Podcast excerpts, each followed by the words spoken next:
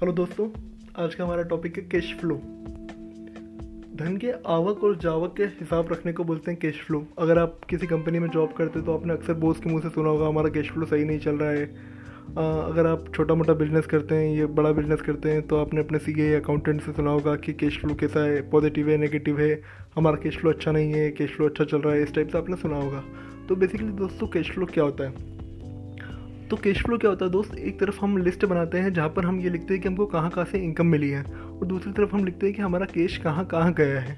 ठीक है, तो कैश फ्लो से हमको क्या पता चलता है कि अगर हमारे पास टोटल जो पेमेंट आया है वो ज़्यादा आया है और हमने जो टोटल पेमेंट कराया है वो कम कराया, तो हमारा कैश फ्लो पॉजिटिव है। इसका वाइस वर्सा, अगर हमारे पास कैश आया है और हमने जो पेमेंट करा है वो जो आया है उससे ज़्यादा कराए तो हमारा cash flow negative cash flow है। इसको हम पर्सनल ज़िंदगी में कैसे इंप्लीमेंट कर सकते हैं दोस्तों? तो फर्स्ट हमको कैश फ्लो बनाना चाहिए हमारे फाइनेंशियल अंडरस्टैंडिंग के लिए।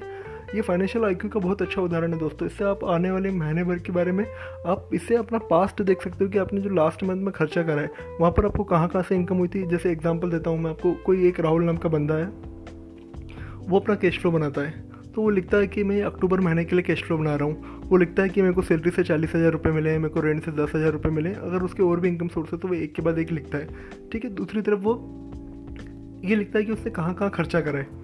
तो वो लिखता है अपने एक्सपेंसेस के अंदर कि मैंने सोलह हज़ार रुपये ई एम आई दिया है, दस हज़ार रुपये हाउस होल्ड का खर्चा कराया, तीन हज़ार रुपये के कपड़े खरीदे हैं, और उसका टोटल इनकम जो उसके पास आया है और टोटल एक्सपेंस जो उसने किया है, इनकम में से एक्सपेंस घटाने के बाद उसका जो नेट कैश फ्लो आया है वो सत्ताईस हज़ार रुपये है। यानी कि उसने जो इनकम उसके पास आई है और उससे जो पेमेंट करा उसमें से सत्ताईस हज़ार रुपये उसके पास अभी भी उसके पास है दोस्तों। इसका मतलब उसका cash flow positive cash flow.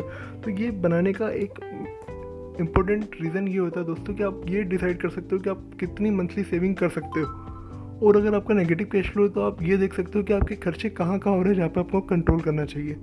तो कैश फ्लो ऐसी चीज़ें जो आपको मंथली, क्वार्टरली, हाफ ईयरली और ईयरली बनाना चाहिए। ये आपको पास ट्रेंड बताता है कि आपका इनकम का फ्लो कैसा है। और हमेशा आपको ये इंश्योर करना चाहिए कि आपका कैश फ्लो हमेशा पॉजिटिव हो, हमेशा यानी हमेशा पॉजिटिव हो। ओके दोस्तों, आज के लिए इतना ही। Thank you.